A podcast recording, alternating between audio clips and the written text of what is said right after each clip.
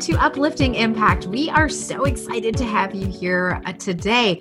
Today, I'm going to be speaking to a dear friend of mine. We're going to be talking to Angela Russell. She is the Vice President of Diversity, Equity, and Inclusion at CUNA Mutual. Angela is responsible for the leading and the development and direction of the organization's short and long term strategies and programs that support diversity, equity, and inclusion. Ms. Russell has more than 16 years of professional experience involving diversity, equity, and inclusion, and external relations and outreach. She also is highly focused on communications, policy development, research, and evaluation. Angela, it is so awesome to have you here today. Thank you so much um, for having me here. It's wonderful. You know, I love you. You're amazing. So it's an honor. Come on now. Uh, well, I really wanted to make sure that I had you on this podcast because you know what we're trying to do is we're trying to talk about diversity, equity, and inclusion. And we're talking about strategies that actually work. And we're talking about how you bring along sometimes really large teams. And when I put all those things together, I was like, oh, that's Angela, because that is what you are doing. You are putting the work behind getting your diversity, equity, inclusion initiatives off the ground. So I have some questions for you. I want to jump right in. Sound good? Yeah. yeah. Okay. Let's do it. Well, first of all, I just want to understand why you do this work. Like, what is it that motivates you, and, and how did you get into it? Girl, you're just going in right from my heart right away. I am right away.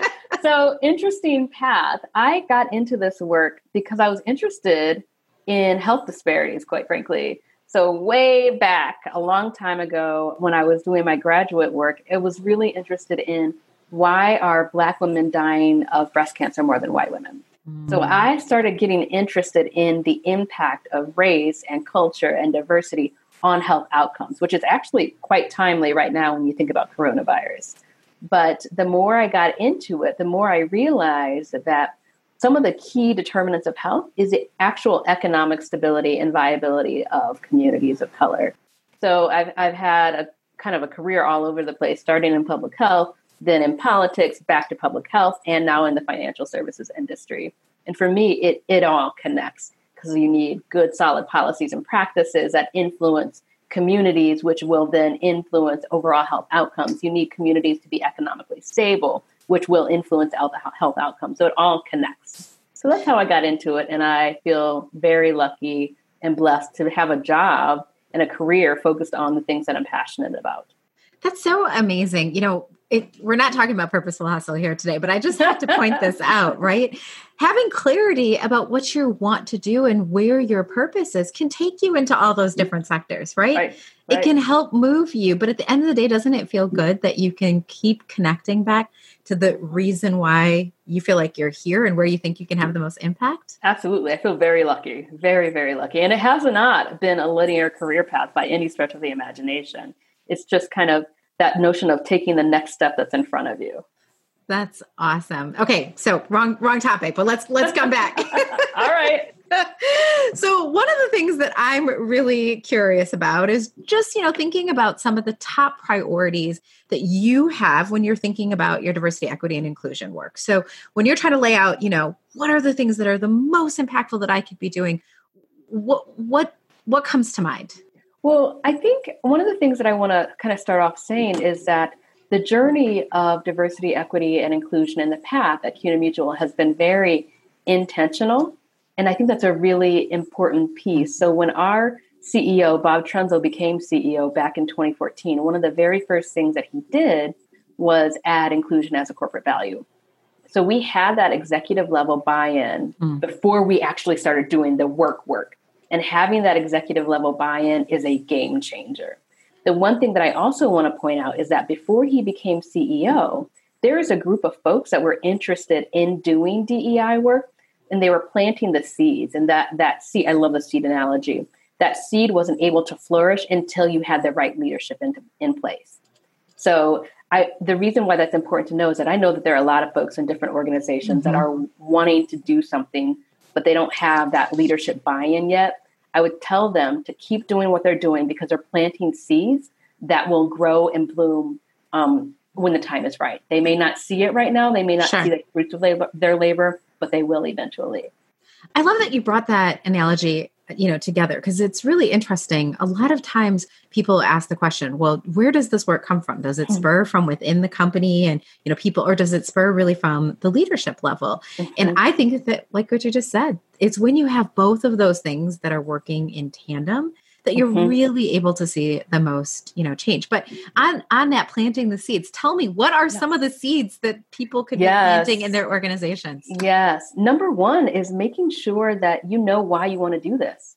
So if you're not clear on the why you want your organization to go on the path of dei you're going to get kind of blown in the wind because that understanding your why is going to be your north star and you're going to need a north star because if you don't you're, you're, you're going to get knocked down and it's not going to stick um, some of the most impactful things that we've been able to do at CUNA Mutual Group is looking at both the individual change that's necessary and the systems change. In the space of DEI and racial equity, there tends to be a debate on are you looking for systems level change or are you looking for individual change? Are you trying to change hearts and minds? Are you trying to change policy? Uh-huh. And, and I think it's a both and. So, what we're doing at CUNA Mutual Group is both. So, in terms of the individual stuff, we're looking at learning and development. So, we have a pretty robust um, diversity, equity, inclusion learning series, which you were featured. You came as a speaker. I loved it. It was amazing to meet your team. yes. And then the Inclusion Institute, which is a deep dive curriculum that we created into what does it mean to be an inclusive organization. And it's small cohorts of 15 to 20 people at a time for six weeks. We have our ERGs, our affinity groups, which are very impactful. So those are the individual types of things that ha- are happening. And then we also look at policy and practice. We look at our policies now through a lens of bias.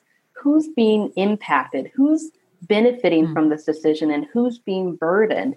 And they can be smaller, small-ish or smallish sure. seeming pos- policies such as dress code, or they can be larger policies such as workplace facility type things. So it's really making sure that we have the individual and the system level change um, going at the same time. Because when you think about the systems level change that you need from a policy perspective, that happens only when you've got individuals on their path as well.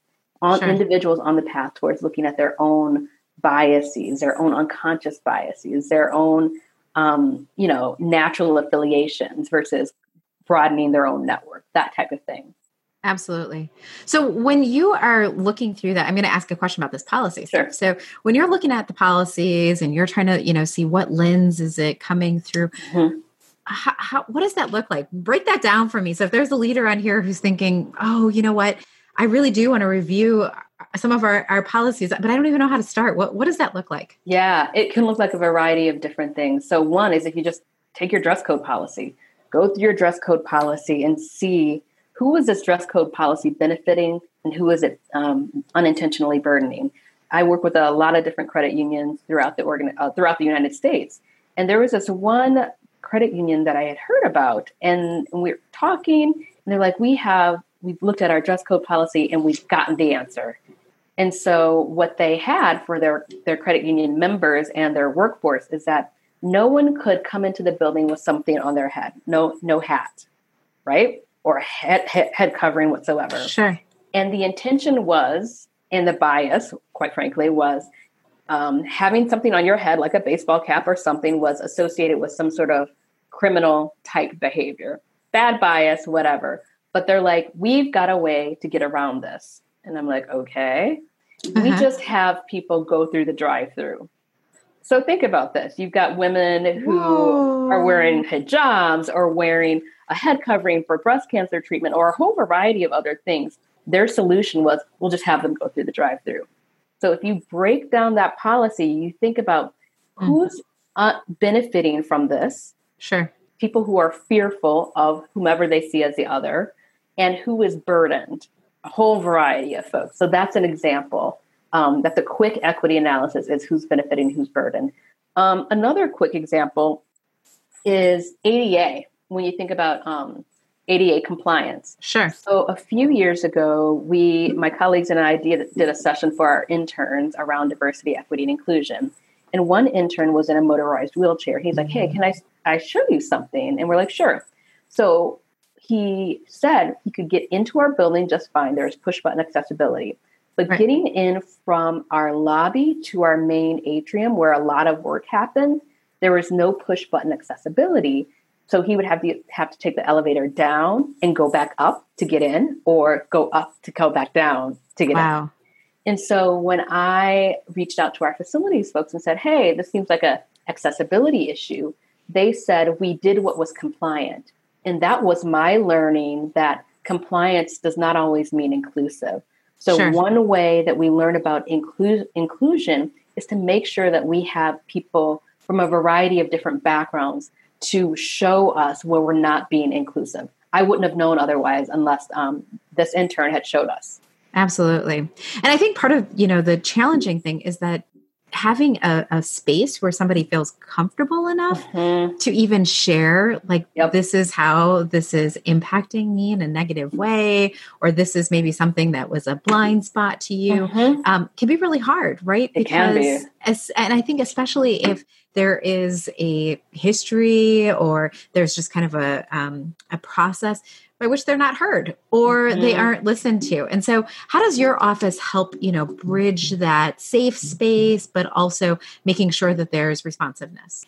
Yeah, it's hard and it takes time. It's I think that sometimes when organizations start their DEI work, they feel like people are automatically going to trust them, but that doesn't work. That takes mm-hmm. time and intentionality. So our affinity groups, our ERGs, has been a great way for us to um, build connections with people who have similar backgrounds and give them a platform to discuss in a safe safe way their challenges and, and opportunities. And that trust has been built over time. Again it did not happen overnight. It was not instantaneous. We were about five years onto our journey and we're still learning new things along the way. And there are groups mm-hmm. who feel more seen and heard than others. And um, yeah we're, we're learning it's this notion of what does allyship look like as well. Right. I think sometimes people want to say, I'm an ally as if it's a noun, and that doesn't even make any sense. Mm-hmm. Allyship is a verb, and if you are going to be a self proclaimed ally, I actually question whether you're an ally at all. Because sometimes people want to call themselves, maybe I'm going to get too real, people want to call themselves an ally to get a get a DEI cookie. I'm not handing out DEI cookies. You're not? No, I, I am the wrong person, but people want cookies from me all of the time. Right. And I, I'm just if you're not committed to actual transformational change at the individual and at the systems level, it's not for me, I'm not going to be your person to help you along this journey. Right.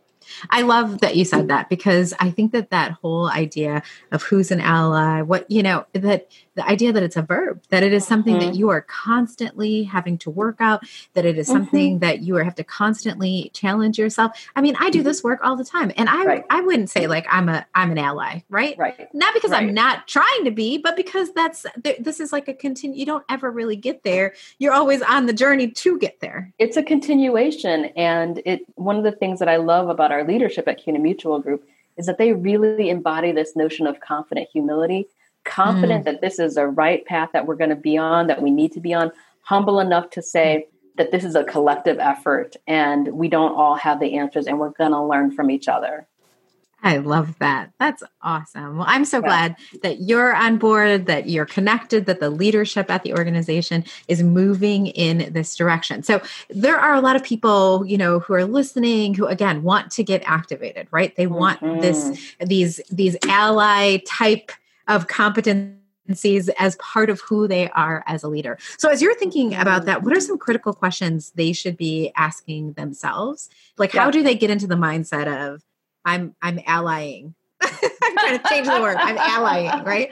Or I want a partner. I want to be a co-conspirator. I've heard this phrase of do I don't need an ally. I want a co-conspirator. I love that. that. Yeah. A lot. Um, That's cool. The questions that I would ask folks is why? Why do you want to be this? Mm-hmm. One of mm-hmm. my favorite quotes is by this woman from Australia. Her name is Lilla Watson. And she says, if you've come here to save me, you're, to help me, you're wasting your time. But if you've come because your liberation is bound up with mine, then let's work together. Right. Sometimes in so the beautiful. space of DEI, people want to come with a savior complex. I'm going to help you, poor black person, or less than person of color, or less than woman. But no, your liberation is just as critical as my liberation. So let's work together. So really getting down deep and saying, why do I want to do this? Am I trying to get a cookie? And am I am I trying to earn points with somebody, or do I really want to be a co-conspirator? And if I really want to be a co-conspirator, am I willing to open myself up to my own personal transformation? Mm-hmm. I think if you're a leader in this space, you're going to have to face some dark spots. You have to be humble because you are learning all the time and you've got to be committed to that transformation. Um, I think that's huge. Um, also, asking yourself, what am I willing to invest? Am I willing to go deep? Am I willing to have people to mirror me and show me some spaces that I still need to grow? If I'm not mm-hmm. willing to do that, I'm not on the path. I'm not really interested in investing in this for real. For real. I also think that people want quick answers. So I cannot tell you how often I get asked a question. Um, well, what are the the top three things, or what's the top ten list that I can do? And I'm like, okay, someone can give you that, but that's transactional surface change. Right. That's not change. That's going to be sustainable over time. Mm-hmm. Um, I remember one of our executives, gosh, four about four or five years ago, he's like, I know what you're going to tell me, but really, what's the code to doing this well? and my response was, there's no code to undoing centuries worth of oppression. Right. And the work of um, DEI, in a certain sense, is a work of justice and it's iterative, it's emergent, and there is no specific code if we're committed to doing it in a real way. Right. And everybody's path is going to be different too, right? Absolutely. That's one of the challenges that, you know, what works at CUNA might not work at some other place, might not work right for this group or that group. And so a lot of it has to be things that you're iterating together, right? And yeah. building on together. Yeah. One of the things that I appreciate so much about you, Deanna, is your book, Purposeful Hustle. And I think it's a really important piece to connect your why to the work of DEI, right? Mm-hmm. And the other reason why it's so important, so much leadership books is based in white male norms, and you are pushing against that. So I go through so many leadership classes, and they're like, okay, read this book, this book, this book. And I'm like, they all say the same thing. And I'm tired of being taught what leadership looks like by white men because it may look different from me. So, the yeah. other thing that I would encourage folks to think about and um, really sit with is what are their leadership books? And how diverse is your um, body mm-hmm. of leadership books? And leadership books don't always need to be come from a business section of a bookstore. It could be a novel where you're learning about leadership in a whole other way but that you can tie and connect the dots I love that. And thank you very much. That was very kind of you to speak so highly of Purposeful Hustle. So, I, you know, that was the goal. The goal was mm-hmm. to be able to add a different voice to the conversation and a different way to think about who we are as as leaders and how and how we show up, right? Yes, because that's right. Diversity, equity, inclusion work is not like one division, one department. It is really the work that we're doing as human beings. That's right. I love that you said it was a social justice issue. I mean, if we're going to be better humans, we're going to be better at these things. Absolutely. Absolutely. Period. Yes. Period. I, there was a, a, class that actually I just was notified that they picked up it was a leadership class. I think it was in the healthcare space. And what they were doing is they were looking for books that they could put into this, you know, list. And it was interesting because this woman reached out to me and she's like, you know what? Purposeful Hustle was the only book that had a was written by a person of color. It was the only book that was written by a woman. And. I pointed this out, you know, I was like, wow, you know, there are people who are hungry for a different kind of of thought leadership. And so absolutely. Right? And so being able to make sure too that we're giving voice within our organizations for different ways that leadership can show up. That's awesome. Absolutely. That's awesome. Well, of course, I do not want this conversation to end because I love everything about you and I love being able to to chat with you. And every single time I learn from you, I have like this whole page of notes over here of all the things that I want to circle back to and put in my like, you know, uh a leadership growth file, right? Like yeah. these are ways to, to talk about this and, and move forward. So thank you for letting me be a student in your class, oh. Angela. I appreciate it. Oh. And I guess the last thing I would just say is there anything that you want to say to uh, the listeners, you know, about this work, uh, about, you know, moving forward, anything that you can give them? Yeah, I think a couple of things. Um, number one, this work will no doubt improve your um, emotional intelligence, your vulnerability. You have to be so vulnerable. And let me be clear I talk a good game about vulnerability and I suck at it. I hate it. I come at it kicking and screaming. It makes me feel so uncomfortable, but it's necessary. Sure. And, and one of the ways that I see this work as connected to emotional leadership is because on this work, on this journey, you will go through that stage, those stages of grief, right? The, yeah. the denial, the anger, the bargaining until you get to acceptance. And you see that journey with individuals who are that path with, with individuals on the journey, and you see it at the organizational level. So, know when you're facing resistance, it's actually part of the grieving process. Wow. Grieving that the world is as it is, and we actually don't have all the answers and that we do have to rely on each other. So that's one piece that that that cycle is always there. The other thing is that I see this as an iterative ongoing cycle of awareness, skills building, implementation into policy and practice. So often, particularly in Madison, Wisconsin, when we become aware of an issue, we think we're woke and we want to go to implementation right, right away without mm-hmm. having those necessary skills around crucial conversations around understanding our own biases before we get to action. So, taking that time to really develop and practice mm-hmm. those skills. It's just like if you're an athlete or a musician or an artist, you're not going to go to one class and ma- have it mastered. It takes daily intentional practice. So, I would encourage folks to think about what is the one or two things that you want to practice on your journey and just get at it. That's awesome. So if people, I know there's going to be super fans now because, of course, all the all the gems of knowledge that you've that you've left with us with. So if people want to stay connected, what's the what's the best way to do that? LinkedIn. Angela? Okay.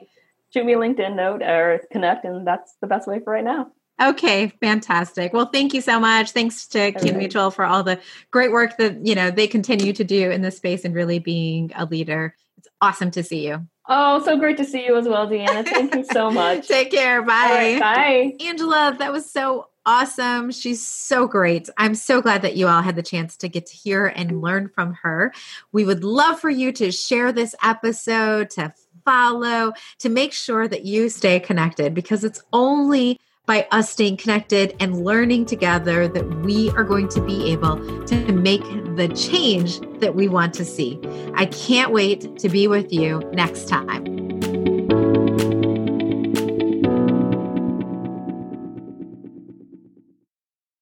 This podcast is a part of the C Suite Radio Network. For more top business podcasts, visit c-suiteradio.com.